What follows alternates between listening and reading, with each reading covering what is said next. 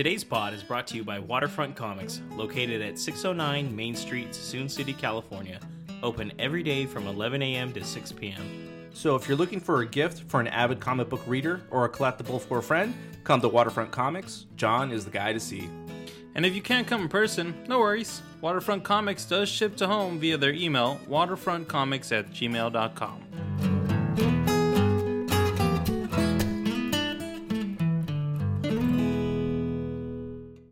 everybody, this is James, And Marco? And Nabil. and this is the Movie Pals Podcast, podcast number 70. Today we're going to be going over what we've been watching, a review of the musical Cats, followed by an after the credits segment where we will be doing our final segment of the challenge, where we'll be talking about the video games that we completed that we talked about last time. Yes. So without further ado, then, let's get into what we've been watching. Hey, what you watching? All right, let's switch things up a little bit here. And Marco, yes? What have you been watching? No, I'm just kidding. Uh, let's start with James. This is my Someone's life been now. in isolation a little too long. He's Uh, like, that's a. This is. Oh yeah, by the way, guys, this is a quarantine episode two so far. So Yeah, Q2. yeah, Look at how that. You like that? But we can all see each other, which is great. Yeah, now we can. You guys right? could see us. I'm not a map anymore. Yeah. So James, Um, what have you been wa- what have you been watching? Yeah. So I've been watching a few. I've actually been watching a lot of things. Actually, you guys probably know. Re- recently, this last. uh I follow you, I know. Yeah, last two weeks, I guess. I don't know. I started watching a ton of stuff, so like I was like, man, I gotta like watch things, man, because um, I've had all these movies for a long time, and uh, you know, might as well just start knocking one out a night, a night or so, right? So I've been. Yeah. It's all all over the place though. I've been watching movies from like 2013, 11, 15. Uh, one that I do want to talk about though is I saw the Netflix film Always Be My Maybe, which I believe Nabil, you said you'd already seen. Yeah. A very good film on Netflix. I don't know if you talked about it though on Briefly. We've talked about it briefly. Yeah. Okay, so it, it probably was probably from last year too, though. Always Be My Maybe. It stars uh, Ali Wong as Sasha and Randall Park as Marcus. It's basically about two friends that they're really close growing up, and then they hook up one night right before they kind of leave for college, or for when Sasha leaves to college, and it jumps 16 years later to 2019, and like Sasha's like a chef, and Marcus is kind of just doling around San Francisco still. That's the one thing I did like about it too, guys, is that it takes place in the Bay Area, which is pretty cool. Um, yeah, area represent. Yeah, I think it has to be probably because Ali Wong grew up in San Francisco, so Oh, I didn't I don't know. know. If, yeah, she was born and raised out there, so I don't know if Oh. that had anything to do with it. But basically, she's opening a new restaurant, and she kind of basically, long story short, she crossed paths with Marcus, and and you know, it's a romantic comedy. What else is gonna happen? It's pretty predictable. So I mean, uh, I like it though. Off. Yeah, yeah. But eventually, they start, you know, like realizing, like, oh my god, you've always been there. You're the one for me. But no, they like, uh, it's a good, it's a good little mix, you know, like overall It's the way that they, film. yeah, it's cute. That's how I had started out by saying it's cute. I don't say that too often to- about movies, I guess, but um, I liked it. It was funny. Uh, it's like I said, that was very predictable. Don't It's nothing a, to. it's got a cute little blow your mind. uh, cameo too in there, which is nice. Yeah, which I would recommend if you haven't seen it, the trailer for it. Don't watch the trailer because that ruins the cameo. Just uh, go with it and just watch it without having to jump into anything like that. But the cameo Marco. is pretty funny, so Okay. I It highly like doubt solid, Marco's uh, seen this. entertaining movie. I think Marco ain't seen this shit. You'd like it. No, no, I haven't. I want to. Other than that, guys, I do. I'm just gonna bring up one because we're all gonna talk about a kind of a big one later. Uh, I also saw the film Bloodshot, which I think I talked about on the last pod, uh, saying that hey, it's one of those movies that just was actually in theaters like three and a half weeks ago, and now it's Yeah. available to buy. So we kind of all chipped in and picked this one up. Um, are you guys familiar with the Bloodshot comics? No. I wasn't either, so fuck it, right? It's a small comic book company, right? But they've got like a lot of uh, comic book superheroes. They got the Yeah, but I guess- second or third largest. I guess this one is like Bloodshot. It's the one that's been running the longest, though. right. I guess. Who publishes it? I think it's Valiant Valiant Comics. Oh Hmm. yes, it is Valiant Comics. Yeah. Correct. So they actually have some name. They're not too big, but the movie stars basically Vin Diesel as a guy named Ray Garrison, and yeah, it, it's it's from a comic book. Stuck with the trope. Yeah, it's from a Sorry. it's fr- it's a comic book. So I mean, it's just as funny as I guess I don't know. Hank or something, right? That fucking name, dude. Hank Harris or whatever. I don't really know. Uh, so he wakes up one day in this building. It's a place called Rising Spirit Tech (RST), and he meets like the CEO, played by Guy Pearce. His name is Emil Harding, and he's kind of letting him know, like, hey, you know, like you died.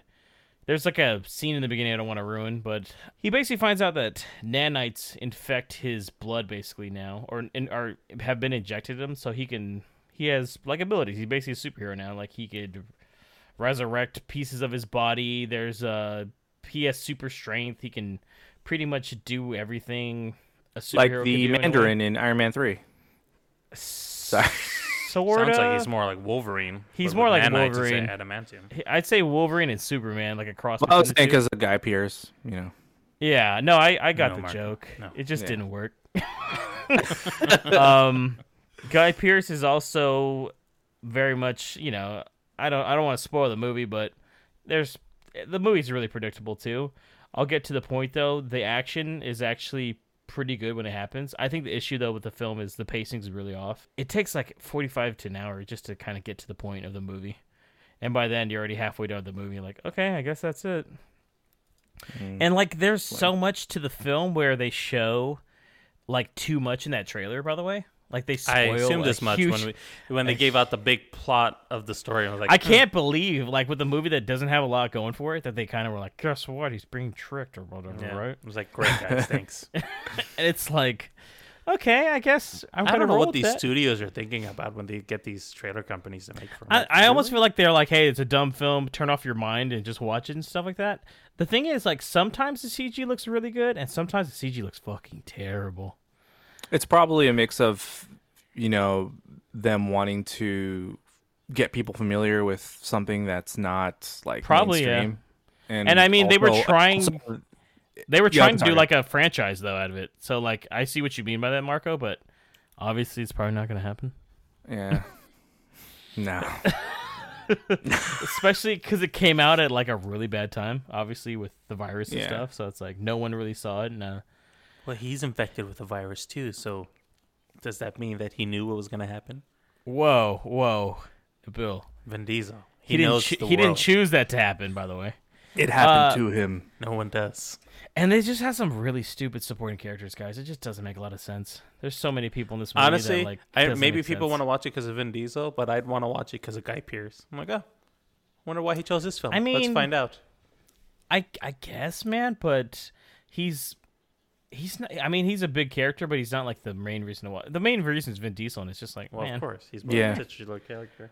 yeah. And I It's a mean, fun movie. So uh, you know, like you said, it's just entertaining. You just kick back and enjoy the ride. I think it's worth it. It's kind of cool seeing a movie that was just in theaters like three weeks ago, Right. three and a half weeks ago. It's kind of cool, just like, hey, fuck it, right? Weird And- times, guys. For the most for the most part, it looks good still, especially in 4K. So take a look at it. So, uh, but Nice. other than that, uh, there'll be something we all talk about at the end too. But that's all I've been uh, pretty much watching. So. Good shit. Right on. Uh, what about you, Nabil? What have you been watching? Well, you know, I haven't watched my Strange Things this time. I've been pretty much keeping it in line with everybody else. Thank, thank God. yeah. I'm just kidding. so so no crazy surprises here. I got the chance to see Onward. Um, that came out on Disney Plus just uh, beginning of the month. Nice. Um, so that was cool. Um, of course, it's starring. We've talked about on here, but it's got Tom Holland, Chris Pratt. Basically, it's set in a fantasy world. There are a couple of elves, and they're trying to uh, have their father see their father in like 24 hours, something like that. It's um, it's a cute film. It's a Pixar film. It tries to tug at your heartstrings. I I like the animation a lot. I thought it looked beautiful from like the opening scene. Um, I thought that was really great. The Pixar release, I think each film they come out with it just pushes the limit to that tech, uh, the CG that they're using on these films. So I thought it looked great. Uh, I didn't. I wasn't like too big of a fan of the general plot. And then my wife had said to me that she thinks it's because I actually figured out where the plot was going because I'm usually surprised, and because I wasn't surprised. Wait, like, how were did you not know where the plot was no, going? No, I did. That's what she's saying. I knew where it was going, and that's probably why I wasn't as into it as I usually am with films, since you know I'm pretty oblivious to where things are going. I will say, like, without, I mean, it's, I guess, because I talked about it last time, I think this movie connects more with people that have lost someone really close to them. Right. And I, I don't- I'm not trying to shit on you, Nabil, but I, I don't think that's quite happened to you yet. Thank God. I mean, not not as that close. No. Yeah, had, and know, I think that's one. why maybe for especially the people that I've talked to that like this one, all of them have like, man, my dad died and blah blah. I'm like, oh fuck, you know. Right. And I think that it hits a little harder if that's the case for you. I Yeah, think I it's thought- also why I've been waiting to watch it too. Yeah, especially you, Marco. So Yeah. Yeah. It's a s- it's a very sweet story. I mean, there's nothing. I would say there's nothing inherently wrong with the film. It's it is entertaining. Just uh, yeah, maybe it didn't resonate as much for me, and that, Yeah, that could is be the reason why. But definitely, especially that it's on Disney Plus, you know, definitely worth a watch for sure. that's Um, so crazy. Like we were just talking about, like it's like uh, that was the last movie I saw in theaters. and Now it's on like home streaming for free. Right. now.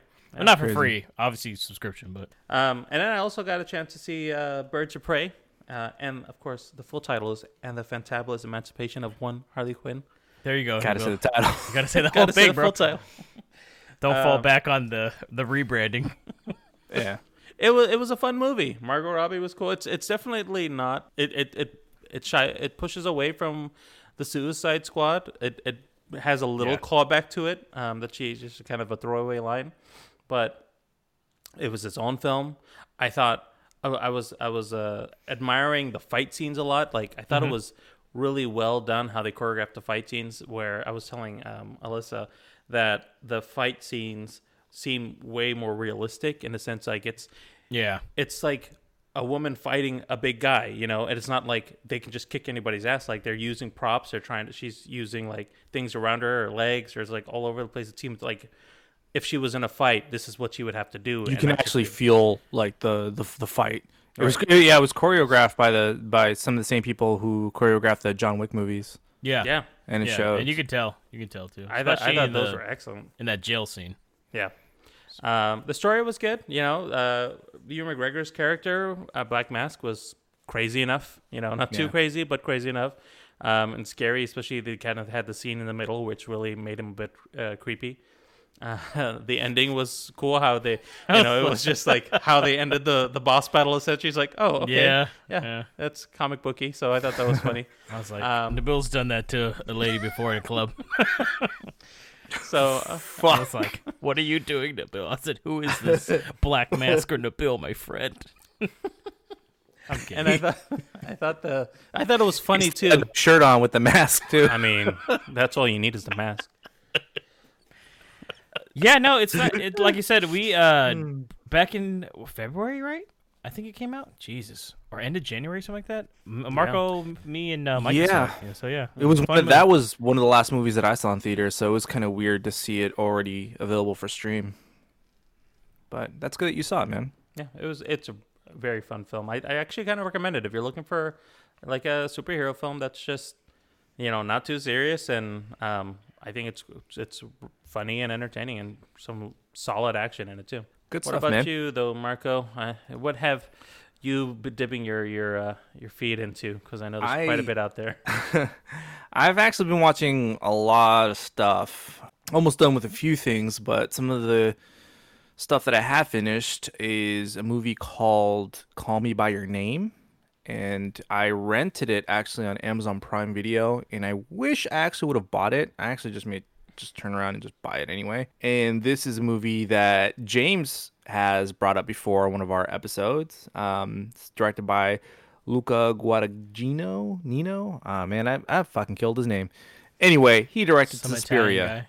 Yeah, and uh, it stars Armie Hammer as Oliver and Timothée Chalamet as Elio. Um, basically, like how James said, it's uh, it takes place in the '80s in Italy, and it's about uh, the um, the blossoming romance of a 17-year-old student played by Timothée Chalamet and a a grad student um, played by Armie Hammer, and it just takes place throughout uh, an entire summer during the '80s. Um, I'm glad I finally got to see this. I was uh, told um, a couple times by James that it's a really good movie, and also by uh, a friend of the pod, Jill, who just kept hounding me to watch this movie, and I finally did, and I really enjoyed it. The movie shot very beautifully. The cinematography in this movie, you know, I'm a sucker for cinematography, is done very well. There's some really great shots. Um, Uh, there are scenes where they're uh, at at a lake. Uh, there's some really great panoramic shots of Italy, or what's supposed to be Italy. Italy. I didn't really check to see if they shot it on location or not. It looks like they did, so I'm assuming yes. Uh, the the the story itself um, is also told very well. It it happens in a very realistic manner. Like it's not just like Elio and Oliver meet and boom boom boom things you know go from there. It's it's very gradual and they they sort of hint at each other back and forth that they're interested in each other. And then eventually they they're just like all right are you into me? I'm into you. And it just goes from there. And it's it's like a, it's a very cute rom- summer romance flick. And it's told in a very like relatable manner like if you've ever like crushed on somebody and you just don't know if you're getting the signals or not it it really touches on those things very well. And i think that uh, Timothée Chalamet Armie Hammer had great chemistry together. Their performances were great. The acting was awesome. The dialogue was really good.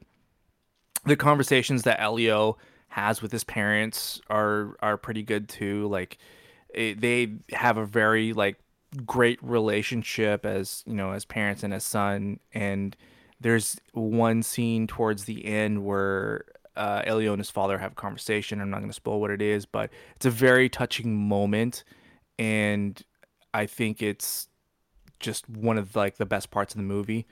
Um, but yeah, I I overall I really enjoyed the movie. I definitely recommend it, especially if you're a fan of like uh, indie romance movies. Um, highly recommend this one. Uh, great cast overall too. Even the supporting actors were very uh, were done very well, and uh, the music is good. I'm a sucker for '80s music, and Yeah, it's got a really good soundtrack. yeah, um, I uh, I really like the music a lot. Um, so yeah, give it a shot. It's on Amazon Prime Video. You can rent it or you can purchase it. Your choice. Um, if you're a fan of Armie Hammer, Timothée Chalamet too, I highly recommend it.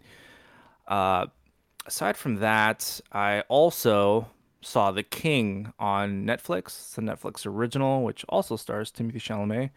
I was on a Chalamet kick, I guess. Um, I can tell. but God th- yeah, this is also another one that I've been told to watch uh, numerous times. Uh, it's directed by David Michôd, who also did Animal Kingdom and War Machine with Brad Pitt. And this also stars Joel Edgerton as Falstaff, uh, who's Timothée Chalamet's character, Hal, Henry V's best friend. And I didn't even know that uh, Edgerton also co-wrote the movie too, which is pretty Yeah. cool.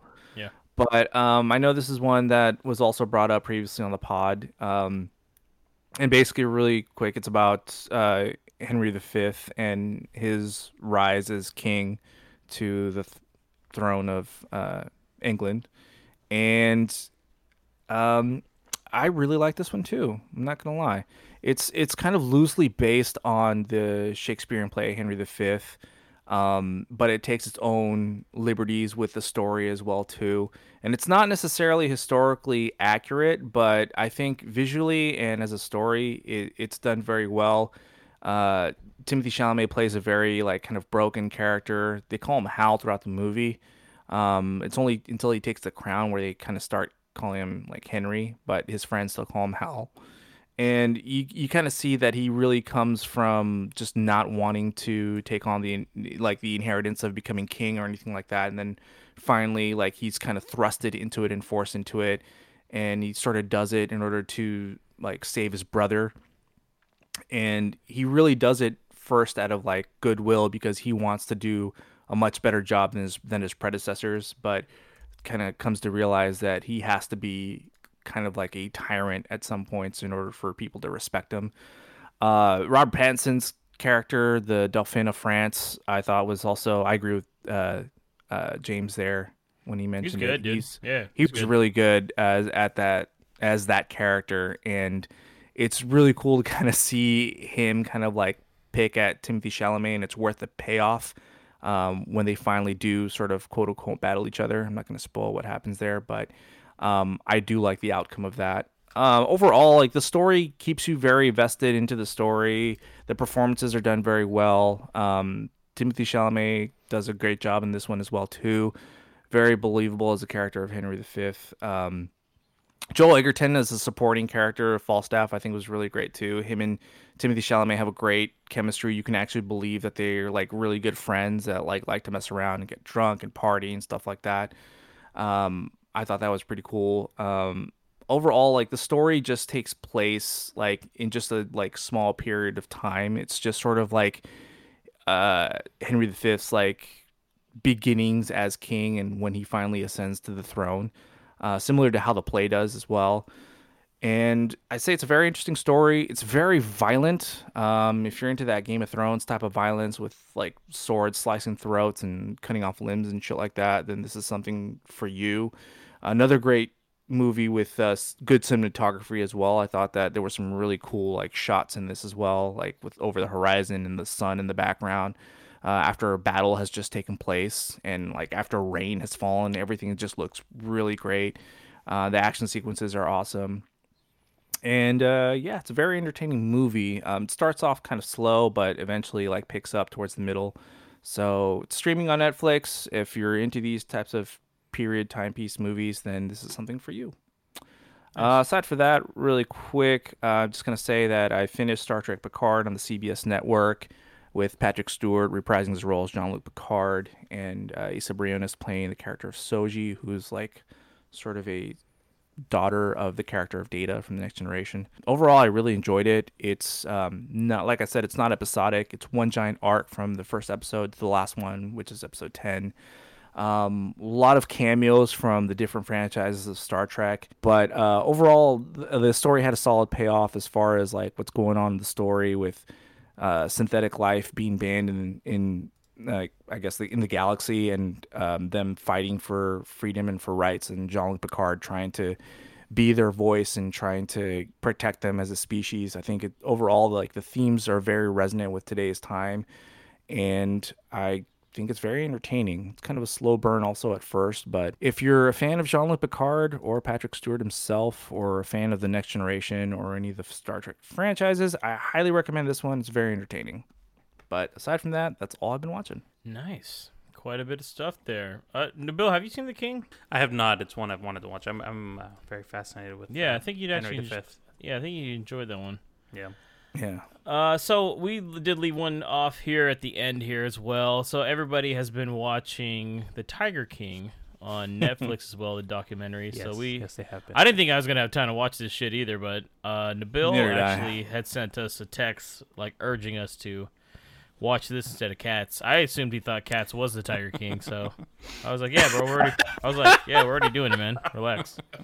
But I was incorrect. He's like, no, not the Lion King, bro. It's cats. I thought he had a lion's mane on him, but it's really just his beard he just grew out. So, It's you like the Lion King too. It's like you know, whatever.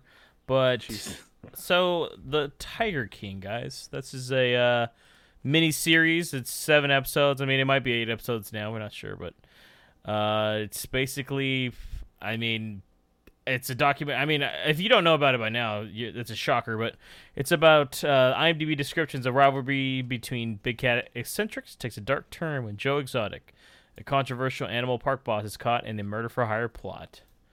I gotta say that I enjoyed this documentary. It's uh pretty wild. Like I don't really watch documentaries. You guys know that. Um, it's one of those things where something has to really interest me, and I guess because I don't know, maybe because these were the way this was filmed. I actually like that they shot actually documentary footage It's, on it it. you know? started out being about big, well, because he says in the beginning he's talking about snakes, and then it starts out about this whole big cat thing, Yeah. and then turns into focusing on Joe Exotic, and he the the direct the the director and the documentarian basically landed on a gold mine. Oh yeah, they filmed him for years of Yeah. like doing all this shit, and then they just uncovered even more plots. Like, oh my god, dude. it just got crazier and crazier over five years, crazier and crazier.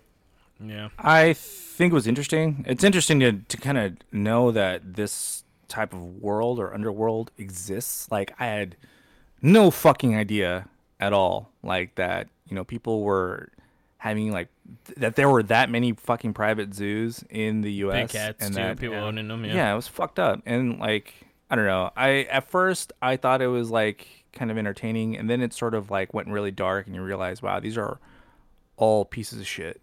Every Yeah. single one real of them. people hurting in some ways, addicted to drugs, you know, harming animals. Also, Yeah. just I mean, it seemed like almost all of them are cults. You know. Yeah, I mean, Yeah. Every one of them. It's like, yeah. No, I, I found it highly entertaining. Just I couldn't. I wanted. I almost watched the whole thing in one sitting. So that's how much. Same. It's just it's Yeah. interesting to like like I said, just to kind of know that this kind of shit exists, and it's just like, what the fuck? How did this go over my head? Type of thing. I mean, it's just one of those But- things. I mean, there's probably even worse stuff that people own. Exotic animals, man. It's a thing, dude. Yeah. Yeah, it's eh, eh, you know it's nuts. It's fucked up. Like you know, just the fact that there are just so many of these animals in captivity versus the wild. It's like, dude, that's fucking insane. You know? Yeah. Yeah. So, It's yeah. sad, sad world. Just like, kind of like how I mean, they it started out almost like they were gonna do like a Blackfish kind of movie, Right. right? That's what it was Right. intended to be, and then Yeah. Obviously from that point forward, it got kind of more like, hey, Carol, did you murder your husband? So I mean, every single one of these people are dirty, but yeah, All of them actually, have their own shit. Yeah. It's funny, like, and uh, this show actually helped reopen the investigation against her and stuff too, because Yeah, basically everyone is being investigated It's gonna except be for a her. cold case, so when it's Cold a case, non-starter, who's gonna, you know? I mean, but it shows you the contrast between the people, but it also shows you that, like, man, this she's got free labor too, and she's charging Yep. people just as much. She's not breeding cats and shit, obviously, that we know of, right? But But she is profiting off of them. oh yeah, definitely, man. It's it's an interesting tale with a lot of eccentric characters who have a lot of flaws, and unfortunately, it doesn't spend enough time on the on the exact animal trope because it does talk about them in the beginning. They try to put some blame around it, but really, the focus ends up leaning more on Joe Exotic and the Oh, yeah, the yeah. characters that are really you know real life people Yeah, that are are raising these tigers, so to speak, or selling them for profit. Yeah. Um, but it is it is a very fascinating look into this world, and also it's just it's it's it's unbelievable just watching it and seeing that this is a real thing at the same time, saying just how crazy some of these people are. Um, and like It's just unreal that it still like Yeah. fucking happens. meth it's is like, a hell of a drug, man. It's just y- uh, yeah. The They- just, apparently, you it'll know- get you to do anything. uh, really though. I mean, So- th- those guys were straight, dude. Yeah, they are. They Dude, both admitted it on camera. Sure. he was like, "Yeah, I've Sure. been dating girls my whole life. I just like pink camo." I was like, "That's cool, bro." And God, a lot of meth. Yeah, man. Told you, dude. There's a- there's a lot of. It's just like it's just the reason why it was so entertaining to me. is just like this, such eccentric fucking characters, bro. Yeah. Every one of them, like every one of them. I was like, oh my fucking. It's like, gonna I be I was always, movie. I was always saying like, are you fucking kidding me? Like this is Yeah. like, this is the shit like you like a four year old writes up or some shit, right? And then Joe Yeah. Exotic ran for president, and then right? after, and then governor. yeah, I was like, what the fuck is this real? Remember I told you the fucker showed up to his fucking thing in an Iron Man t-shirt? I'm like, Yeah. man, I baller to the they max. showed a, a clip from like the Joel like uh last week tonight and Yeah. on HBO, and I actually kind of vaguely remember that dude being shown. I just thought it was a joke. I had no idea that it was actually real and it was a real fucking campaign. It's just fucking insane, dude. Literally Just- anyone can will will want to try to run for president. I guess. I, yeah, Well, that's- unsuccessfully. That's another pivot. I know it's just else. it's just so much stuff. It's just even leading to it. It's just like, oh yeah, Yeah. I was like the ammunitions manager at Walmart, and the guy's like, of course I went, got His hired. It's my dream camp, dream job, but Or it was the the, worst former job I've ever had. the former admitted drug kingpin that you know seems like the sanest of the group. You know, did his time. Dude, Yeah. he's literally The talking about like honest. he like he talked about killing someone. He's like, yeah, but you know, whatever. I just did it just to buy my pets and shit. I'm like, what the fuck? Yeah. Shit. So I mean, hey, it's a wild documentary, man. It's just Yeah, like, if you want to watch some crazy shit.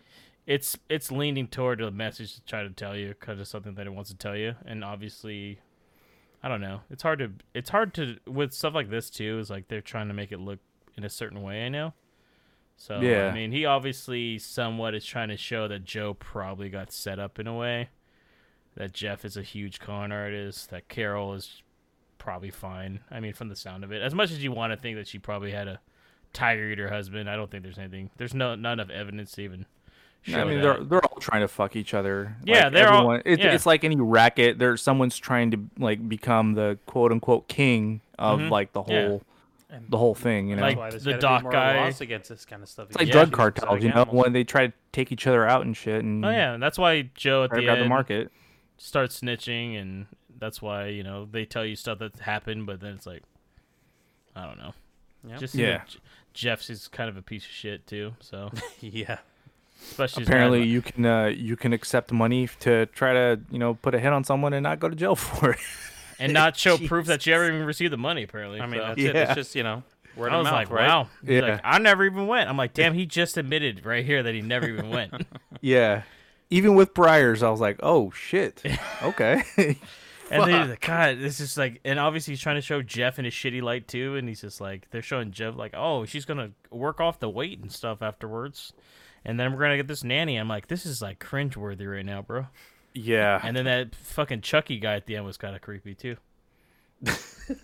That's the best scene, bro. When he's driving that fucking jet ski toward the camera Yeah. with Eye of the Tiger playing. He- they got something on him about the weasels, bro. That's all.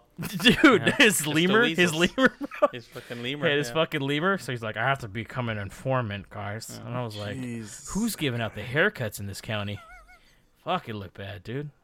That guy was quarantine haircutting himself fucking months in advance. But yeah, Tiger King, guys. I mean, more than likely, you've already seen it, probably. Yeah. If you haven't, again, pretty easy watch, I gotta say, and that's coming from me. And I don't like, I don't like documentaries. So. you'll knock right through it. It's a great show. You keep on. it. Just spend a Saturday. You're fine. Nabil was constantly it's just kind of texting hard us. to stop. Yeah. I was like, you kind of have to hard to watch stop watching it. Yeah, it's, It's just it's like watching. fucking wild, dude. It's It's like watching a, a train wreck. Like you just gotta keep seeing what's You're happening. like, right? it's horrifying. But That are there more trains coming?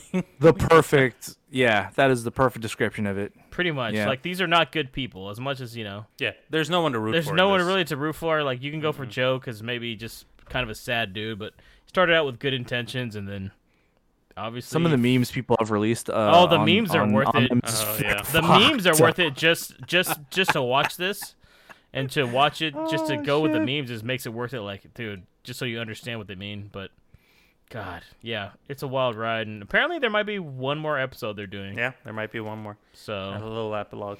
Because I think didn't they do that for making a murderer? I think they, They came did, out with Yeah. one more after the popularity of it was like through the roof. Right. Yeah, like a Yeah, fo- 'cause it like like a follow-up, it opened right? up a can of worms for Yeah. sure. So cool. So that's Tiger King, and that's streaming on Netflix. We've told you nothing, and yet we've told you everything. About yeah, it. in a way we have. But once again, you've probably um, almost learned most of it through memes and people's word of mouth, probably. yeah, don't say we didn't warn you though. All right, guys, so let's go on to our own version of the Tiger King and do our review of the movie Cats. Tonight is a magical night where I choose the cat that deserves a new life. Going to the ball could get dangerous. Come on! Let's dance! I judge a cat by its soul. I've got plenty of soul. Spotlight. And a drum roll, please. Milk! It's party time! The most deserving cat will be reborn into another life. So they can be who they've always dreamed of being. What's your name? Okay, so the IMDb description here is a tribe of cats called the Jellicles must decide yearly which one will ascend to the Heaviside la- layer and come back to a new Jellicle life. This is directed by Tom Hooper, who directed The King's Speech in 2010, Les Miserables in 2012, and The Danish Girl in 2015. This stars Francesca Hayward as Victoria, Robbie Fairchild as Munkustrap, Laurie Davidson as Mr. Mistoffelees, Idris Elba as Macavity, Jason Derulo as Rum Tum Tugger, Rebel Wilson as Jennyanydots, Jennifer Hudson as Grizabella, James Corden as Bustopher Jones, Ray Winstone as Grell Tiger, Judi Dench as Old Deuteronomy, Ian McKellen as Gus the Theater Cat, and Taylor Swift as Bombalurina. So I'm going to start with Nabil here and ask for a yay or nay. Nay. like, no. This film shouldn't have existed. I knew about some of the songs in the play, and what, what I did know about it, I wasn't interested. Yeah. And then I saw it, and I just realized I wasted so much time of my life. And I thank you, James, for making me watch this because now I know that I will not ever have to see this film again. I got a feeling you'll watch it again. I'm just kidding. No. He's like, you know what, man? I really, really liked that song, Memories. Uh, uh, so Marco, uh, what about you, big boy? It's a hard fucking nay. I was it yeah? I heard you say what? I'm just kidding. No, hard fucking nay. Okay. No. Angelical nay. Okay. What? Yeah. You guys, you guys, you guys might be wondering why we chose this movie. Truthfully, we weren't quite ready to start the James Bond marathon yet because of our yeah. cha- because of our challenge. So that would have been insane to beat a game and watch seven movies. I mean, at this point though, we probably could have done it. I mean, we we all agreed to watch it, and I I Yeah. kind of. I mean, what what to say about this movie? Is can we even call it a movie? Is it even? I mean, Yeah, it's a movie. I mean, it's a movie. It's a it's a long hour and forty nine minute music video. Is all it is. Really, Well, There's like couldn't you say- dialogue? Couldn't you say that's? I mean, truthfully though, from what I've heard, that's exactly how the play goes out too. I don't know if you guys are familiar with it- the hit Broadway play. It, yeah, th- I mean it. Yeah, this this is definitely something that doesn't really translate well onto film from like the sound stage. Like this is meant to be a live production. Oh, yeah. and it, Yeah, and it shows. I I, mean, I was uh, I was telling someone that it's if it, if you were watching this on Broadway or something like yeah, it'd be entertaining, be cool because obviously you're you're there to watch that. But for on film on screen, in my opinion, it didn't translate well at all. Like the, the story was fucking trash, and the performances, oh god, the CGI, oh, made me cringe. And of course, we know that of all the production problems that it had. I mean, the fact that they had to basically like release the quote unquote DLC for this movie in order to patch it up and and make it a little bit more um tolerable and even that like didn't really do it justice but yeah um I don't even know how. Like, a- what could that have looked like? All right. I'm I'm curious, but um, you know, I'd say even uh, even with a little bit of whiskey in me, this movie was not uh, that entertaining at all.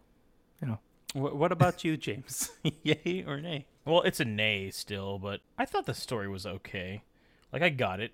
It's about these cats that want to, you know, and it, it, it's set. It's set exactly like a play. It's like, okay, we're gonna introduce you to the main players here.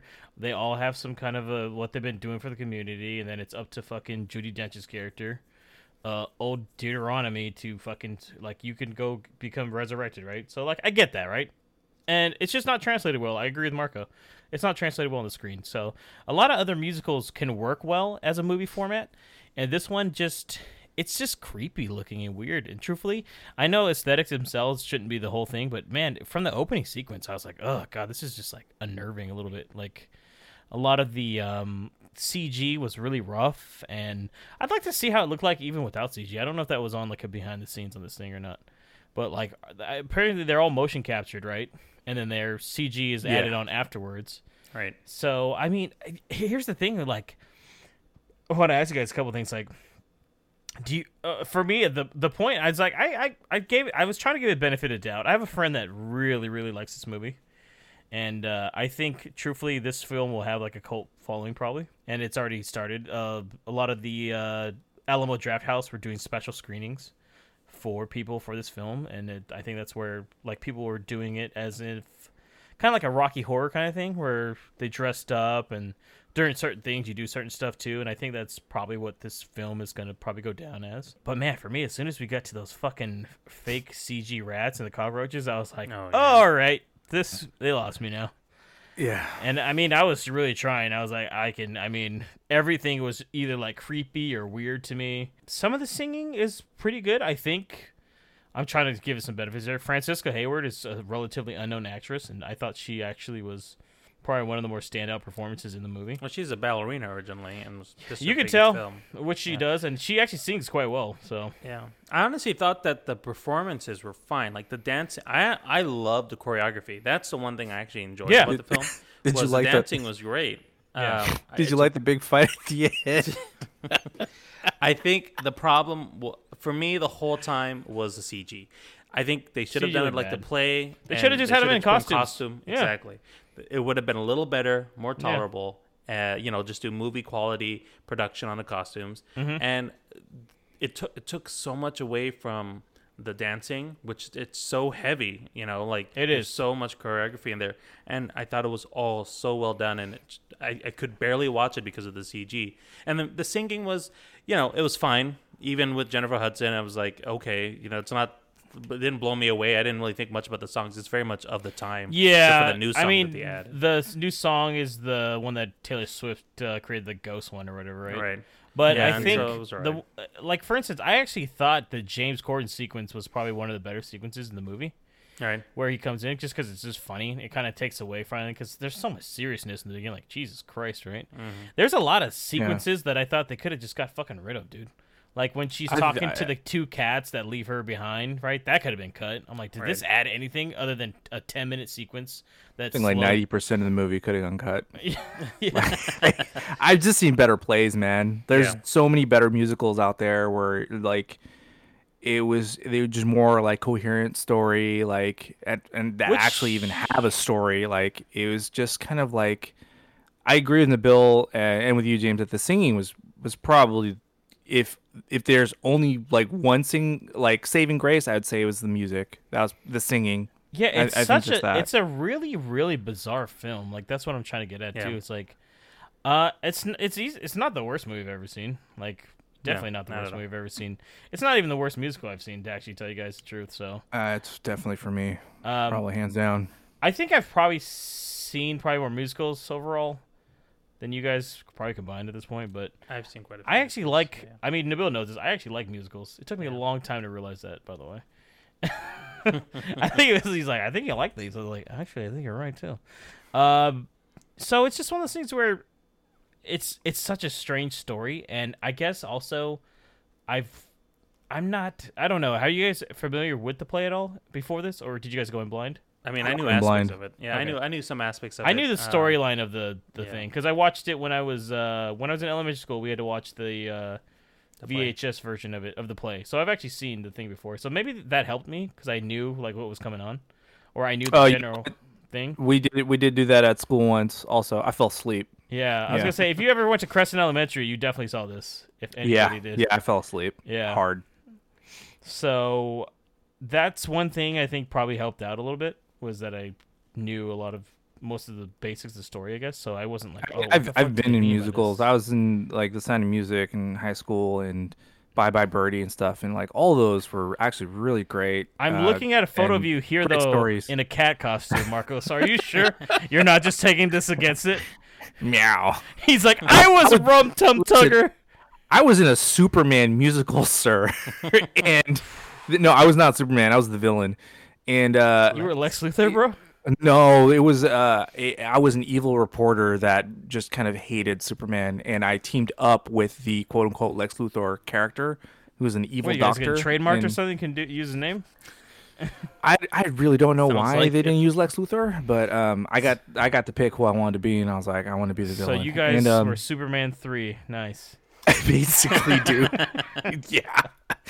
And I was just like, man, I thought for the longest time that was probably one of the worst musicals I've ever like known. And then I saw this and I was like, I, This I one's don't get me corrected. wrong. This one's rough, but there's still. I mean, if there's anything that I could say that I even remotely liked, like I said, it's like okay. Like for instance, like Taylor Swift just disappears. By the way, do you guys notice that? I mean, yeah, I, she, I don't know if she really needed to be in the film, but I guess she had her intro and did her little thing, and then She like, literally is gone after that. I was like, is that it? She's gone. They never bring that up again. What the fuck, dude? I It's mean, like- sadly, she was probably one of the best parts of this. And I was like, oh, Her song was actually gone. yeah, I'll say, but that's also because she can sing really well too. I think. I don't think it had anything to do with the uh, visual of it or anything, but and it's kind of funny. she's a good performer. Yeah. Yeah, which Visually. she she almost had a part in Les Mis, but she lost out to someone in that one apparently, and that's why Tom Hooper was like, as soon as he wanted her for this one, she like was like yes. So, um, I mean, other than that, it's really just it, I feel like the CG, man. This It is really not even just that. Like, there's no spoilers to this movie. Like, the way it ends too, it should have ended right where just the balloon goes into the sky, right? And then they get into this weird thing where Judi Dench breaks the fourth wall and starts talking to people. I'm like, what the fuck is going on right now? And they Yeah, start I'd say repeating her words and shit. when you're adapting things, with musicals, especially your plays, into a Like you can tell you that sequence is from the play. Yeah. Like that's directly. you don't have I'm to like, do it literally. Yeah, I was like- why there's it Yeah. has its own format. You can ma- Yeah. make some changes. You know. I I'd was say like, you can you can watch the first five minutes of this and then fast forward to the last like five minutes of this and boom you you're done. That's Well, all you need. it's- It's disappointing because uh, you know Tom Hooper did uh, direct some great films, you know, it's and plays, you know, like the like Les Mis, uh, for example, and it's like he you would think he got he he understands it he should be able to put this together fine and adapt it and ma- ma- maybe it's just andrew lloyd webber i don't know he's fucking crazy so you can't adapt it well but it's like uh it just he couldn't translate that play into a film um yeah, and you could definitely tell he tried but like I said, the CG didn't work. I do. Th- I, I really think the choreography was great though. Just that dancing, if just to watch that, I'd like to see, like you said, James, see something that's behind the scenes with them just doing the choreography. yeah, I just want to Like, see that what it would looked like be too, cool. just without all the weird shit on. I'm like, okay, they actually Right. did a good. See, I and I- mean, yeah, I thought I thought that s- seeing it live, like seeing like people do the motions and act all cat like would be kind of interesting live and stuff, but on screen, like as humanoid cat hybrid people, I was like, this is the shit of nightmares. it is and- pretty. It's unsettling a it little was- bit. like release the butthole cat cut. And like, and, I, and I, I'm shitting on it really hard, but I did try to go in, you know, with with the benefit of the doubt. Hey, maybe it's not that bad. And when Jellicle Cats, the song started, at first I was like, ah, you know what? I'm kind of feeling, you know, the beat a little bit. It's almost like Little Shop of Horrors, and then it just lost me after that. I was like, fuck. Marco I is was just like, he's like, he's like, I kind of like it. What's it mean? He, like, what he the put on his old Jellicle. he wore put on his old Superman costume. He's like, let me go try this. I'm a Jellicle now. I'm a Jellicle reporter. And then they start singing the lyrics. I'm like, what the fuck is this shit? What is Actually, I this? won't lie. I kind of like using that word just to piss people off. Jellicle. It kind of comes off the tongue kind of nice, doesn't it? Like, oh, stop being so jellicle. Someone's like, what the fuck did you say to me? I'm like, at the, I'm like, what the fuck is even a Jellicle cat? It's Jesus funny. Well, it's the fucking name of their tribe. That's all it is. But Yeah. they, they do a piss poor job of explaining that. 40, 45 minutes in the movie, I'm like, I'm fucking lost. I'm looking at this half bottle of whiskey here. I'm like, I may end up just killing this thing right here, right now, because might help I'm me. lost. Maybe it would have. Um, yeah. well, because yeah, Les Mis, I thought he did actually a pretty good job of that one. Yeah, one, that was great. and that's a Oh, good that one was because um, I remember I saw that one with Nabil actually, and I actually called out of work to go watch that movie. you did. I showed up at Nabil's place at like six o'clock in the morning. I'm like, "Hey, I'm not going to work today because, I, but I got to pretend I am. So, do you want to go see a movie?" And He was then in a full tux too for no reason. no shoes though for some reason. It's very strange. It's comfortable. I was Very home, bro. strange. so I remember that because I came over Oh, hell early. I was like, "Yeah, want to go see Les Mis?" He's like, "That's like three hours long." Yeah, I know. Get get ready. Of course, he's going to the mall where he worked. No, I worked at I worked Say- at Sears during that. No, Yeah. not Sears. I worked at uh, Wells Fargo. I, I will say, and someone else spoiler. said this too in a, in a in a in a review that Idris Elba as uh, Macavity was pretty good because he just was just I can, handing no it no. up. I mean, actually, yeah, I will say he was. Yeah, I was like, you know what, not not not bad. Him and was like, James okay. Gordon were the two people I liked actually. And I know James Corden is probably just being James Corden, but I thought he was funny. It was entertaining. He he was very. Plus, he was a fat cat. Come on, man. He's a fat cat. with the plastic food all over. Yeah, I thought that was- yeah. it- it was. It was. I thought it was funny. the scene where he couldn't. He they couldn't get him up over the can. Yeah, I he's like that. like- And he's like, you yeah, know, yeah. I actually was like, oh, see, look it. If they had dialogue, this movie would probably work. Yeah. Just a little, just a couple more lines of dialogue is all I needed. And then I, yeah. Yeah, Some scenes, I mean, you could have maybe like turned it a little bit more, like added more dialogue before busting into a song, like literally three minutes after the last one ended. Like, no, yeah, it's just, but like, it's, like I it's said, all, it's one long. yeah, it's all dialogue. I mean, it's all music. Yeah, Which is one, like, one long music video. But yeah, guys, not a really good movie. We wouldn't recommend it. Please don't watch it. Although some might say this is the Tiger King. So okay, guys. So that is the end of our review, and that is actually the end of the podcast outside of our after the credits segment. Uh, thank you guys for listening. Thanks for all the feedback or responsive reviews. Uh, Marco's gonna let you know how to reach us, and also a an announcement too. I am? No, that's right. Just kidding. I am. Por qué?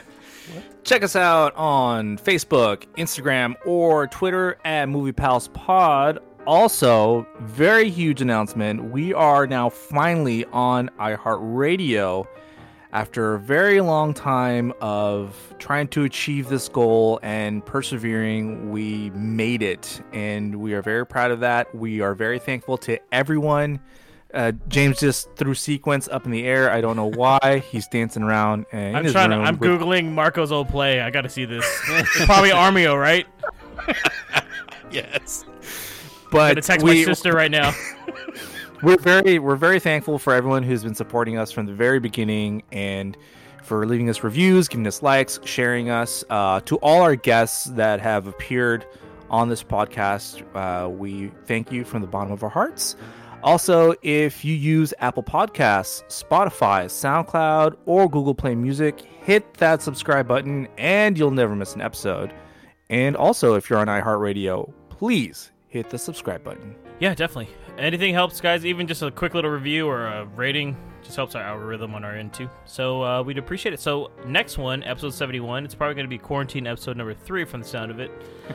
Uh, we're actually doing a marathon. Q3. Yeah, we're doing a marathon here. It's one that we talked about, and it's finally the time to do it. We're going to be doing the Sean Connery James Bond marathon, which is going to include the George Lazenby film. So Yeah, and you guys can watch it with us too. Most of them are actually on Amazon Prime, so you guys should, you know, take a plunge with us while you're at home. not most of nothing them, else to to Bill. do. Not most of them, and- to Bill.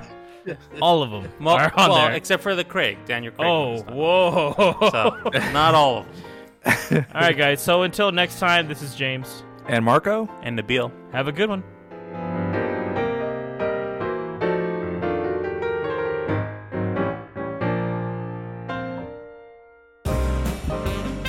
After. The credits.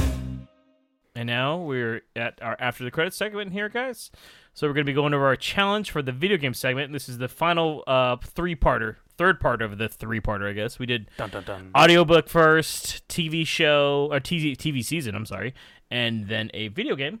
So now moving into this one, guys, we're gonna go over what we played. We announced them last time, and I will let each person talk about that. We'll talk about this challenge overall. So I'm gonna start out here, guys, just to show you how it's done. So.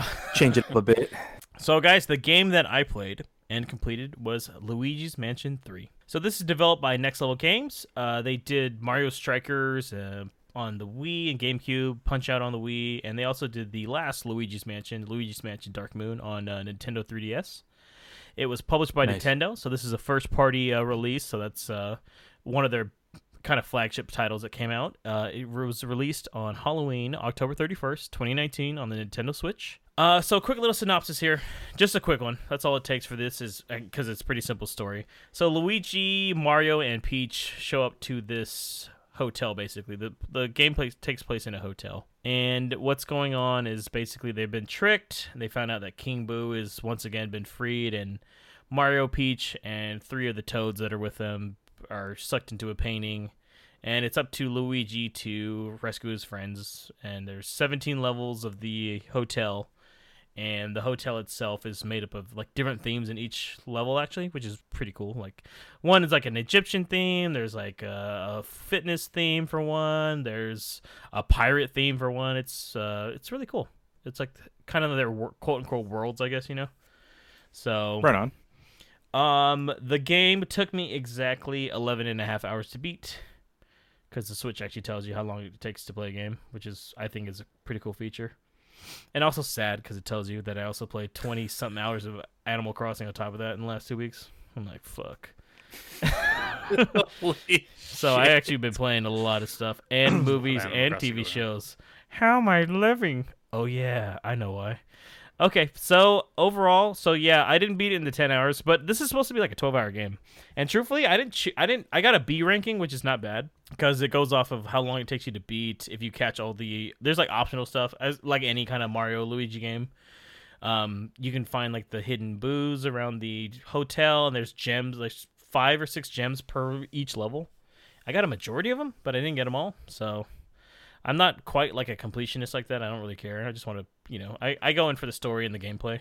So That makes sense. yeah, so I was Just like, kind of, to kind of uh, try to get as much as you can. Oh yeah, yeah. I, that's I'll cool. try to. If I if I see it in a game, I'll be like, oh, I'll try to get it. Like, but Yeah. I'm not gonna be like, I have to search every inch of the fucking place to find because a lot of them are super hidden, and or you have to do certain things ahead of time in order to get them. Or a lot of it, uh, just like any Mario game, when you learn new abilities, you can backtrack. I would do that to a point, but Nice. I, I wasn't gonna be like, let me start on floor one and work my way up 17 floors. I was like, fuck no. Overall, I did like the game. I actually, um, it was really fun. I've beaten the other two as well. I beat them all last year actually, in uh, anticipation of this game being released. So it was nice to, cause like the first game is very basic. I think the first Luigi's Mansion on GameCube is, uh, and also on 3DS by the way, it was released is just one mansion and you get into the mansion. The second game on 3DS is um, several different mansions that you are basically ghost busting for in a way. And I like how this one is a little bit more free on what you can do. It's not like mission based. It's kind of like, hey, figure it out. But you can't. You you unlock each floor one by one, and you. It's more open world. Yeah, it actually is a little more open world. It's not super open Nice. world. Don't get me wrong, but they give you the freedom to choose what you want to do on the floor. It's not like, hey, you have to go here. It's like, hey, I mean, eventually you're gonna want to fight the boss, but make sure you know you want to check each room Get this out. many rooms. Kind Yeah, of thing, look through the stuff. I did that through every room, so that's why I found a lot of the gems for the most part. So, and it worked. So, um, for the most part, I did enjoy this one. It did force me to beat a game that I've had since. I mean, I got it the day it came out, and I just been sitting there. So, but the thing is, with first party Nintendo games, they never drop in price. So, it would, and especially now, it would have been hard just to even pick this one up at this point. So, I liked it. I thought it was a fun game. It's very lighthearted. Um, near the end, it gets a little more challenging because, just like any Mario game, there's kind of a a way to beat the bosses. I'd say, like Yeah. have to- there's always like some kind of a pattern, or you have to learn how to do something or dodge something at the right time. And but I think if you're a fan of the previous two games as well, it's really fun because it continues the story, especially with King Boo. And even if you haven't played the other two, I'd recommend it just because it's it's just a really fun game. I don't think a lot of people have talked about it too. It's just one of those games that 11 and a half hours is not too long of a time to beat a game, truthfully. I think that's pretty average. Yeah, it's decent. Yeah, it's a little bit past. I guess it's longer than a sh- quote unquote short game, but I don't know. I got through it really well, and it was one of those things that I never felt like it was a chore to play. Like, oh fuck, I have to go play this. I was like, cool, I get to play it a little longer, and so I enjoyed it. I thought it was really fun. Awesome stuff, man. Sounds Yeah. like a good fun game. Yeah. Uh, what about you, Marco? I ended up playing The Last of Us. Finally. So this I game know. was I was saying Yeah, my I know, prayers. right? I was like, thank you, Jesus, for I'm making very Marco. happy that you beat this game. I've been putting it off for a year, basically. So finally did it. So this game was developed by Naughty Dog, who have done the Uncharted games, Jak and Daxter, and also, if you've been a longtime PlayStation fan, Crash Bandicoot. And the publisher for this game is uh, Sony Entertainment. So Sony itself developed this game or published the game. Excuse me. Yep. And it was released June fourteenth, twenty thirteen, on PlayStation Three. Actually, I ended up playing it on my PS4. And the basic story of the game is um, in in the future, if a virus spreads by fungal spores and kills off basically most of humanity and reanimates them into zombie-like creatures that are blind and have great sense of hearing and either kill or eat other humans basically. It was never really clear like if they eat them or not but if they bite you you basically become like one of them and they call them clickers because they make this clicking sound oh, which is kind of creepy Yep. and it's not gonna lie, kind of scary in the dark. and then 20 years after losing his daughter and trying to escape the chaos, a lone survivor by the name of Joel and a young girl named Ellie are fighting to get to a hospital in Salt Lake City, Utah, to uncover a secret that could basically save what's left of humanity. And I kind of tweaked that description a little bit because I don't want to give away um, something in the plot if you haven't played the game. Yeah. I was like, But that's- just just leave it there, Marco. Yeah, that's, that's basically the gist of it. And it, you start off in Boston, Massachusetts when the game starts off uh, in the flash forward 20 years later, and you're basically making your way across the the United States, which is pretty cool. Um, each like each level, I guess, or each stage basically takes place during a different season throughout the year. So you start off in spring, go to summer, then fall, winter, um, and then back to spring. And it's kind of cool as you see like your the atmosphere change and your surroundings change. Um, the gameplay is like semi open world, um, where like you're in a actual destination, but you can kind of roam and discover different rooms or go outside and like uh, start, uh, you know, picking up like materials, ammo, stuff like that. And you're teamed up with a young character named Ellie, and it's kind of cool because I don't know if anyone's ever played, you know, Resident Evil or not. I know we have in the pod, but anyone out there, uh, sometimes you're teamed up with another person and like you're given the option to work together as a team in order to accomplish certain tasks and I like kind of like that aspect of the gameplay. It took about 8 days to beat give or take around there. Yeah, about 8 games and roughly uh, like I try to keep count of how many hours I put into it. It's about 12 to 13 hours and the whole like storyline is about 12 to 14 hours long. So I'm assuming I took like close to the amount of time it takes to to beat it. I try to Nice. Go like as fast as I could while still exploring as much as I could. Um, I highly recommend this game, and I really enjoyed it. It's uh, easily become one of my favorite games. It's very much of a mix, at least for me, in my opinion. It's very much a mix of Resident Evil, Bioshock, and Red Dead Redemption, all into like all into one. You are given a lot of challenges. It's not an easy like walk in the park type of game. Uh, you have limited resources, limited ammo, limited uh, healing, and it's very much like you have to be very cautious when you're playing the game because, like I said, like the like the antagonists, the clickers, they're very sensitive to sound, so sometimes you have to crouch and be very careful when you're going across levels. And um, at times, you have to go through an entire gauntlet of them and try to avoid detection in order to complete your task. And you have to be very smart about it because it's not always given to you as far as how you're supposed to complete certain tasks, which I like really enjoyed. So, if you're familiar with any of the games that I mentioned there, then this would be like a very familiar way of playing a game. Uh, it is rewarding. The story is done very well. It almost feels like you're playing a movie, and the acting and the performances from the characters are just really great. They did very well with like the the motion capture and with getting the expression of like these characters and really making you like invested in them and you really cared about like what happened to them. The cinematography of the game is just fucking beautiful, especially for a game that came out in 2013 and like i know i played like a remastered version of it so obviously like they uh you know fixed the game engine and made it more modern and it, it just looks so fucking like beautiful. It was a little bit different for me to get used to the controls because i'm used to like xbox a lot so it just kind of like took me a little like learning curve in order to get used to like the different like buttons because there's shapes on the X- on the PlayStation versus like letters on the Xbox. But uh, once I like went over that curve, it became pretty easy to play. Um, I can't recommend this game enough. Like I I now see why these guys wanted me to play it for such a long time. It's just such an enjoyable game. I didn't want to put it down. Um, I didn't want it to end either. Like I just wanted to know like what's next, like what happens in the story next. And even though it's been delayed, I'm really excited for the sequel that's coming out eventually. I mean, it's But, uh, yeah. it's hiatus Right. indefinitely right now, but hopefully once you know things. At least you you, know, only gotta a wait. little- I mean, you just beat the game. Imagine having to wait Yeah. seven years, like me and Nabil. Like, just waiting. yeah. Um, it's Just a it's an action horror game, so if you get spooked really easily, I I don't recommend, uh, you know, playing this game or at least I play it in mean, the daytime. I gotta say though, I, I'm not. I'm kind of a wuss with horror games, man. Nabil knows this. Um, but I could even ha- I could handle this game. Yeah, it wasn't too. Yeah. It was scary enough. you It's know, don't get me wrong. There's some get it. creepy moments, and Right. I mean, truthfully, the scariest people are not even the monsters. So They're the people.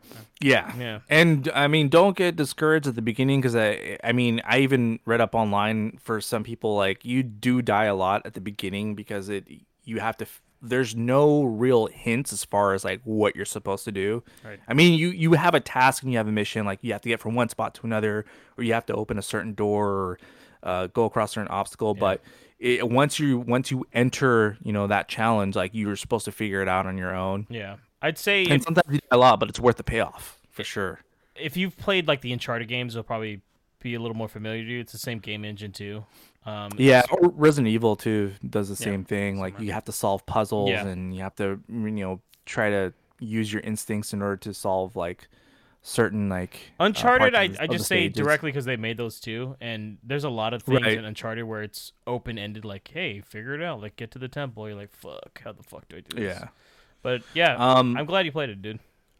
Yeah. Um, me too, man. Uh, I'm glad I ended up choosing this one because I was kind of like indecisive at first what I would do, but ended up going for this one because it fit our specific time frame. Yeah. And our 10 hour time frame, and one that I really wanted to scratch off my list. No, I'm glad. I mean, like, I'm glad that you've you know just started with the PS4 kind of stuff because, I mean, there's a reason why Sony has won this console generation, man. It's their exclusives. Like their their storytelling on their games are absolutely insane of how well they do, man. Like like I said, God of War, you have the Uncharted games, Spider Man, all these other games, man. This is just like the beginning, I think. So I'd highly recommend checking out more of those. And I know you have a lot of them too, so check 'em yeah, out. Yeah, I'll definitely be. I'll be giving my PS4 a little bit more love, and uh, now that I'm more acclimated with it, I can start uh, getting to some of those games. God of War for sure, and also Horizon Zero Dawn is one that I also want to play. I still haven't Um, actually played uh, beaten that one.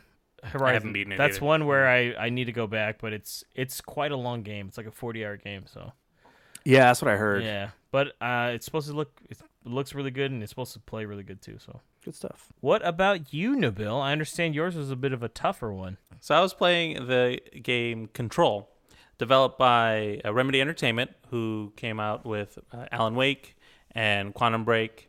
Also did uh, Mac the Max Payne original first two Max Payne games. Um, it was also published by 505 Games. It was out for PS4, Xbox, and PC, and I played it on uh, PS4.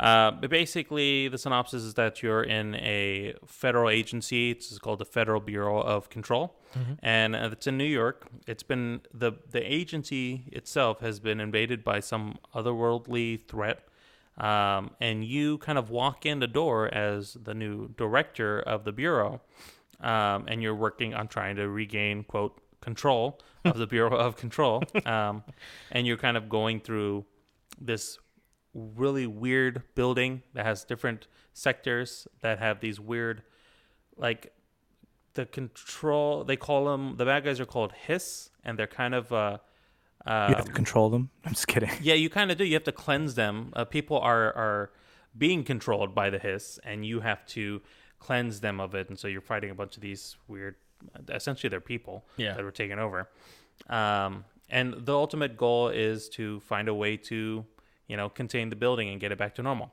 The bureau itself is weird. The the building is ever changing. Like you have to no it's hard to navigate sometimes until you like essentially cleanse the area because the it just keeps evolving What does a non cleansed area look like? There's just like the walls are kind of all janky and weird and closed in and you can only go to certain areas Uh-huh, and okay. um, all of a sudden once you like you, you get bombarded with a bunch of these hiss characters Yeah. that you end up being able to um, get to this control point and cleanse it and then there's more things to do essentially um, the story it's, it's a very interesting game in the sense of the plot where you really don't know what's going on you don't know why you walk in as a director you don't know what's happening and it slowly peels it away. So there's a bit of a story there of course to understand it. Even at the end after beating the game um, there's still a lot more to do. Like you haven't finished everything but this the, and the story doesn't really have a climax. Like there's a goal that your main character is trying to to uh, there's an you know she's trying to complete but there's no i didn't feel like there was real resolve in it From what I've heard, the DLC is supposed to be like the real ending, right? Yeah, it's called The Foundation. That just came out actually um, just last month.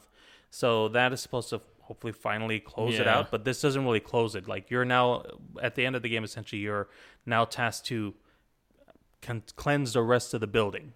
You know, after the main kind of plot, Yeah. and and then you'll be able to to hopefully truly end the game. Is that in, is that included, or you need to? No, you have to purchase purchase the DLC. Yeah, Oh. and it's not even available on Xbox yet until like June or some shit yeah, it's an exclusive on, on, on PlayStation. Yeah. Um, And- the and gameplay PC, is by the way. different and PC. the The gameplay is cool. Um, you're it's it's you essentially get this like kind of cool gun that can change uh, to, from like a regular gun to like an automatic to a shotgun. It does different things. There's mods that you can do um, on the weapons, and then there's obviously like personal mods that you can do about like health and some. And she's got like some superpowers that you get over the game. Um, things like you can um, take over the hiss essentially to work on your side. You can fly, which is different. with a Um, cape. No, no cape. Damn. but you're 11. You can pick up things, which I did a lot of, um, and and launch them at I'll people, them. I've seen that on the trailers. Um, yeah. Mhm, Looks which is pretty cool.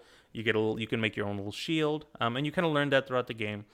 Um, and I actually enjoyed the gameplay a lot. It, it's very different, the mechanics, Mm-hmm. and it is very difficult to to to uh, figure out how to to combine them as you're playing, like being able to multitask. Because each stage you go to, obviously, the hiss become more difficult. Um, they just become kind of overwhelming. A lot of them come at once Yeah. um, and you've got to be able to navigate the different types of enemies. Like some enemies do this, and some other enemies do certain things, and being able to navigate that and, and know how to use all your powers.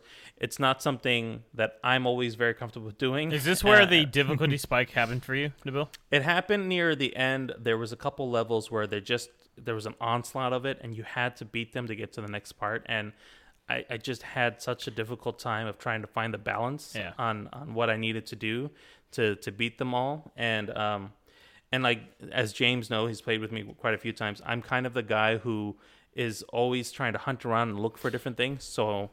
I'll get myself in a situation because I'm looking at something, and then all of a sudden I'm being overwhelmed. Like crap! Now I. I mean, yeah, but okay. So, how far did you get into Quantum Break, Nabil?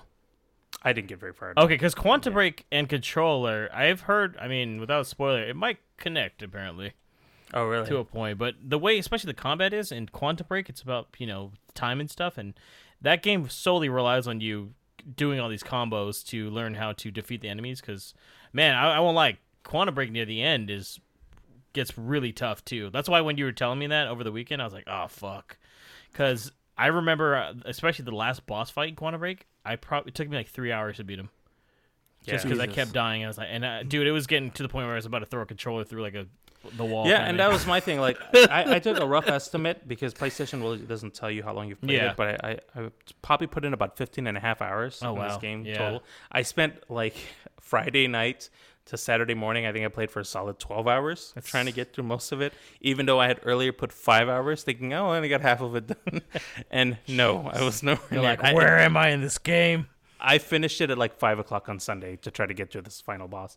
Holy Um, shit! Yeah, it was like I was worried. I was telling James like I don't think I want to beat this challenge. I fucking hate this this whole thing. Yeah, not how I play you're games. telling me you're like, you know. know, I don't want to force. Myself. I was like, damn, bro. I was like, you should have just played Doom.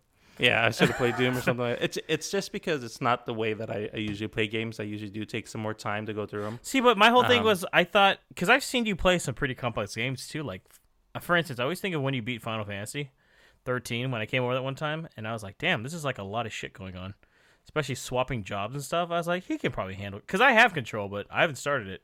I was actually originally going to start control, but then because you chose it, I was like, okay, I'll back off. So Like, never mind. I, I'd say Um, that's one thing that I did like about The Last of Us is the more you upgraded your weapons and stuff, the easier it was to strategize. And Oh, yeah, especially like, Last of Us, around the bad guys. you try to even like the live humans that you had to shoot too, Yeah, because there I are would some say like you would up- actions that you have to kill. you would upgrade in that one like what you use the most too. You know, All right. Make Yeah. those shifts Yeah, and- hella quick. And I think that's where I I think it's my fault the way I was approaching the game because when you're playing it, it does feel more like of an action kind of shooter game. Yeah. Um, so you don't feel like it's a lot of strategy. The boss, the, the bad guys are really not that difficult to fight. Um, but Is it? As- I have a question though. Is it? Is it like a horror game in a way? it oh that's what I wanted to mention. It's creepier than I thought it was going to be. It's- way creepier. For the trailers, it looks creepy. I was like, oh man. I didn't I didn't realize how creepy it was going to be. The music is ominous. The Mm-hmm. story that they're telling you, there's some very eerie parts. Um, I was, you know, when I was playing very late night and the things were going, I was freaking myself. I was like, why am I playing this by myself? like, creeping myself out just because it's not trying to be scary, that. but very eerie. You know, like just the whole world of Yeah. unknown and you don't know what's going on. I mean that that Um, directly. I, did you ever play Alan Wake? Yes, I I've actually never. I've wanted to go back to beat that, but that game is really, really creepy. Yeah, Like it's like really like pretty scary. But now that ever since you and I beat Resident Evil Seven, I almost feel like we can play anything now, I mean that was a pretty scary game, and we made it through. bro. I was like sweating this the whole time. But yeah, yeah. I might invest into that one too. I think you'd like it. but it. definitely uh, I enjoyed the game, and I would recommend playing it. Um, I think now that I finally beat the main story, there's a Mm-hmm. lot of side missions to do, and I'm looking forward to kind of just go through them at my own pace, and then eventually playing the, the DLC. And yeah. I let us know how if you do that DLC if that adds to it at all too. yeah. Because I mean, as much as I hate like an ending being behind a paid fucking way, but I mean, we'll see. But um, one thing I did want to bring up with that too was the way that you ended up playing it was kind of, I guess, faster pace. Because of that, though, did you not like the challenge overall, or did you still? I didn't. Yeah, it's it's because I had to feel. I felt rushed trying to beat through it Yeah. that I didn't enjoy this challenge as much as I did with the other ones, and that I think added to the. pr- I was cursing to my wife, like I've never not beaten something that I've been told I'm going to beat. Like I can't just oh. not do this. I was totally. it's kinda weird. I was prepped, by the way. Sorry, Mark. I was prepped to be like, Oh, "Oh, guys, Nabil didn't beat his thing." So it, it's kind of weird to, to have like a specific time for a video game versus like a show and and, Right. and a book but like I, I i for a second almost felt the same with my game almost so i feel your pain yeah. step it up, guys. No, I'm just kidding. no, Luigi's Mansion. I mean, know, I right? chose. Hey, I was fighting ghosts too. You don't think I was scared? I'm just kidding. no, I would say because like Nabil, like that game control does look kind of creepy, but um, because Quantum Break is not really. It's just time travel, which is kind of cool. The whole time Yeah. travel concept. Alan Wake gets creepy, so that's why I was like, oh shit. Control, uh, always kind of. I mean, I'm gonna play it eventually too, because like I, I got it Black Friday really cheap, so. And that's a game, and uh, IGN gave it their game of the year for 2019, by the way. Very fun game. Like I said, the game Yeah. mechanics is great. The story is interesting. I definitely, you know, you want to know more and know about the lore, and it's Mm-hmm. it's not too hard to follow. It's just, yeah, it's it's, and like I said, it's not scary. Like I wasn't, like there weren't jump scares or anything like a Resident Evil. Or Yeah, something. no. it was just, it's just very creepy. Like the whole time you're playing, there's like a, an ambiance of like you don't know what's gonna happen or Mm-hmm. what's going what's gonna be in this next room, um, and that kind of adds to that creep factor. Okay, well, shit. So, guys, overall, like, what did you guys think of all these challenges overall? The three of them. Um, Marco. Uh, i thought it was a lot of fun Yeah. and I ended up enjoying it a lot more than I expected. Because like at first I was like, "Oh shit, how are we gonna do this?" And you know, like, "A we're- book?" we're lose time. And I was just like, What? "Well, I guess." I was like, "Oh, I, we never really like set limits on ourselves before or time limits." But I mean, we, I- we you have know, in a way, it- though. Like, whenever we have a marathon, like, hey, you have to watch seven movies in a. true, Like- two weeks. And, and that kind of like made me like think about it. Well, I guess if you know we can watch all of uh, the Fast, and Fast Furious movies. Good God, that yeah, was Fast and fucking. Furious movies. Then we could do this. and we could do all the Marvel movies in in in uh, preparation for like the the new Marvel release, I guess we could do this. But um, it, it was it was fun to do it for three different mediums: books, movies, or, or books, TV shows, and uh, video games. So um, I really liked it. I'd say um, you want me to say my favorite right now, or you want me to wait? Actually, go ahead. Yeah, go ahead. What was your favorite? Uh, I would say it's kind of a biased opinion, but uh, the video game was my favorite. I think I enjoyed The Last of Us a lot. Yeah, I would say uh, video game first, TV show, and then the book only is last only because like my book sucked. So Actually, we all were kind of disappointed our books, were. yeah, I remember that. I was was like, like, damn. damn, none of us liked our books. Uh, did you pet the giraffe? did uh yeah, I pet the giraffe. Yeah, you of course. damn right you petted the giraffe. Uh, what I matter? the fu- yeah, that was I wanted- fucking adorable. I wanted to And ride it him. did- Me too. I did. Uh, I did enjoy the because my game had DLC also, and it was optional, but I went Yeah. and did it anyway as a little side story, and adds more background to I think El- the character of Ellie. And Yeah. I really like that too. I thought it was a great companion to the I game. wish they just inserted that into the game. By the way, Yeah. after like because it takes place during a certain sequence. I kind of wish they had just like played it off, but I get it. It was Me- DLC, so whatever. Yeah, but it, there were parts of it where they really could have inserted in there and Oh yeah, kind of added more to the main storyline because it goes back and forth between like the quote unquote present and her past. Yeah. Before she uh, started teaming up with Joel, but yeah, like I get I, it. I, why? I agree. yeah. Yeah. I agree. No, but Bill, you play the DLC, right? Yes, Uh, You're the one who told me to play it because I bought it separately. Yeah, it it, ti- it ties in. It does a very good job. And Naughty Dog has always been really good with their DLC. Oh, yeah. um, and tying it in and making it really its own. I think it came out something like a year after the game came out, right, or something like that. Yeah, it was right before um, it was on they did the PS4. Yeah, yeah. I remember that because I was like, oh, okay. I, I bought it separately. That's why, just the DLC. Mm-hmm. Uh, so, Nabil, what did you think about the challenges overall? I, I did enjoy the challenges overall. I'd say, you know, I did say that this was my, my least favorite challenge, and it's more just because of my play style, and it hurt myself, you know, doing it. Um, He's like, But- never force me to play a game again like this. Yeah. son of a bitch. um, but I honestly, though I didn't like my book as much, I think that that was my favorite challenge. Really? Um, okay. it was different, and I really got into like the the whole audiobook, going through it, listening to Mm-hmm. it, and, and really pushing myself. I was surprised at how how long it took me to finish it too. Um, and it's gotten gotten me to back into reading a little bit. I'm, I'm on my already on my other book. Oh, nice. There you go, Um, man. What, yeah, what are you reading right now? Re- reading porn doesn't count, Bill. I'm reading the the Golden Finch. Um, I know they came up with the uh, The movie just came up with the out. movie, I heard the movie's not I- that good. exactly. So I'm like, I'm gonna read the book first, and then you Yeah. know give my. I've heard of the, book is really good though. Yeah. So you know, it's um, it. I really just enjoyed that aspect of it of being able to read, and though I didn't enjoy the book as much, I did. Mm-hmm. Um, I did like the fact that I was able to kind of spread my time Yeah. out reading it and, and or listening to it in our case. Yeah. So. What about you, about you? James? Uh, for me, both of you, double jinx. Um, I actually, you know what? It's strange. I like the book. the The book was the easiest one for me, right? Right. I got it done like two days after we did it. I was like, oh my god, I'm done already. So I think that was probably the one that I enjoyed the most because I was. It was also like you know, not trying to be a bummer. It's before all this shit happened too, before the quarantine stuff. So it was like I can do it whenever I want, right? And then it was like I was doing it while like doing Legos and shit too. It was like I'm building Legos and listening and you know stuff like that. And then after that, it just you know like situations in life we just got really dire. it was like, oh great, fuck. Uh, the one that I liked the least was probably the TV show because although my I, I did enjoy my show overall, I think it was harder to get into because like I told you guys, it was a show that I think introduced just way too many characters with the the Dark Crystal stuff. And although I'm glad I watched it, um, yeah, the stuff of nightmares. I, I just keep filling my head with that and cats. I was like, man, I'm just having such a jellicle time. So Yeah, I'm wondering which one's scarier, uh, Dark Crystal or Cats. probably Dark Crystal, man. Dark Crystal's Yeah. dark. that was not to. just I mean, the show. Yeah, movie. the movie itself is a really. Oh, you gotta watch that stuff, Mark. I can't believe you've never seen it.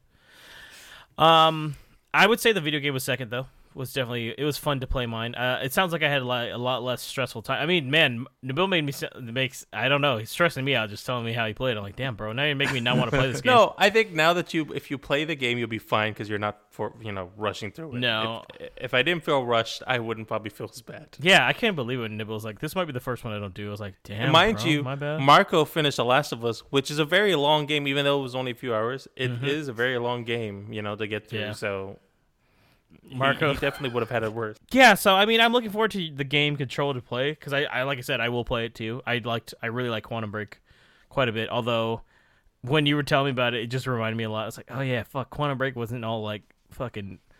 Quantum Break was one of the first games to get the Xbox One X enhanced version. That's why. So Oh, that's the okay. reason I played it when I got my X. I was like, because I had Quantum Break for a long time, but I was like, oh, I have to try it now. Man, I, I, I you know, and I played this on PlayStation 4, and so I don't have a Pro, and so it lags. I've heard, sometimes. I've heard it doesn't run well. It doesn't even. Very. Did you know it doesn't even run well on PC? Really, because the PC version has ray tracing, and I guess they were just aiming way too high. It's way. Yeah. It's just way too much for the PlayStation. I can tell you that much. Because every once in a while, it's like things are just. Shaking It's supposed to run the best on Xbox One X, so that's why. I mean, that's why it's nice that I bought it on. And I I mean, should have just got an Xbox. well, no, I I I could have done it on Pro, I guess, because I have a Pro too. So, Right. but from what I've heard, it doesn't run very well on anything. So don't be mad. So it's one of those things where I think with the technology, it's just not quite there. I wouldn't be shocked if, for instance, you see this on like PS5 or Xbox Series X. right. We released Yeah. remaster. Probably. All right, guys. So that is the end of the challenge. No more challenges for a while. Just marathons. Marco is already making a martini shaken not stirred. He's like shaking. I'm already starting with the boy. He's got a, loose cigarette in his mouth too. I'm already starting with the boys right now. I'm already drunk. you don't understand that James Bond was based on my life. Um, so all jokes aside, No more foreplay. Yeah, I'll, it's. I'm looking forward to it. Hey, just because uh, it's a this this is our little after credits. Doesn't matter how long we go, but Nabil, I know you've seen all the Connery and Lazenby stuff, but this will be a nice refresher at least. Right. At least you kind of know the storylines of some of these because some of them are fucking out there. Marco, have you seen any Connery films? I have seen none of the Connery films.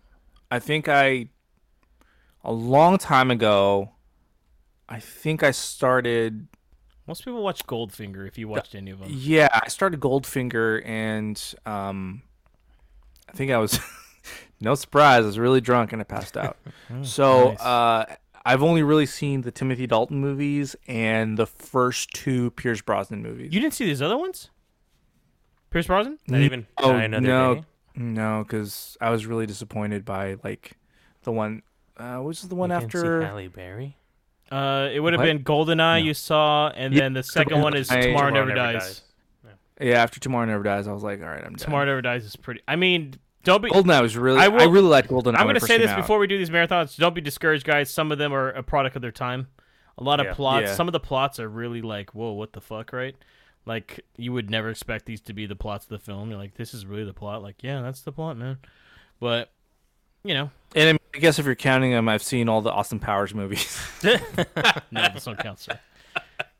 You could even say, I mean, th- it's weird. Like we're watching, just as a heads up, if anyone's still listening, the Eon, E-O-N. These are all the Eon films, by the way, because there's actually some offshoots that are quote unquote James Bond films. Like Sean Connery later on in life re- shot a remake of Thunderball. It's called, um, God, what is it called? It's it's it was made in the '80s, I think. Look that sh- Ball Thunder. and it's weird because he's really old in that one too, and he's like kind of like an older James Bond. So it's kind of like, oh shit, but it's not an official canon movie. Is his name James Bond? Yeah. Oh, we have to watch these deep cuts, James. You got to send me these. No, Yeah, I It's- gotta see the deep it's cuts. not very good. I need to know. He looks so old. Like just to let you know, like he he wears a toupee in every movie too. So He's he's wearing his goatee during this one. I thought he was clean shaven. Yeah. No. so No, I not. personally like Sean Connery a lot. So especially in these movies, this is kind of what made him. He's every that's what I that's what I'm looking forward to talking with you guys is like the evolution of the character from uh, Connery all the way to Craig, and you really see that what each actor brought to it and what kind of like other actors may have kept or got rid of. You know. The day is mine. Welcome, Trebek. Your mother. So, um, it's. I mean, yeah, there's a lot of memes on it, but you got to remember too, is product of their time. So, um, Yeah. And truthfully, I, Connery stuff is. Uh, they did a video game on like from Russia with love. I don't know if you guys remember that or not. It was really fucking good, dude. So that is the end of the pod. I know we went on a little bit on a tangent at the end there, but the challenge is done. Uh, marathons are coming up. Uh, until next time, guys. This is James. and Marco? And Nabil. Have a good one.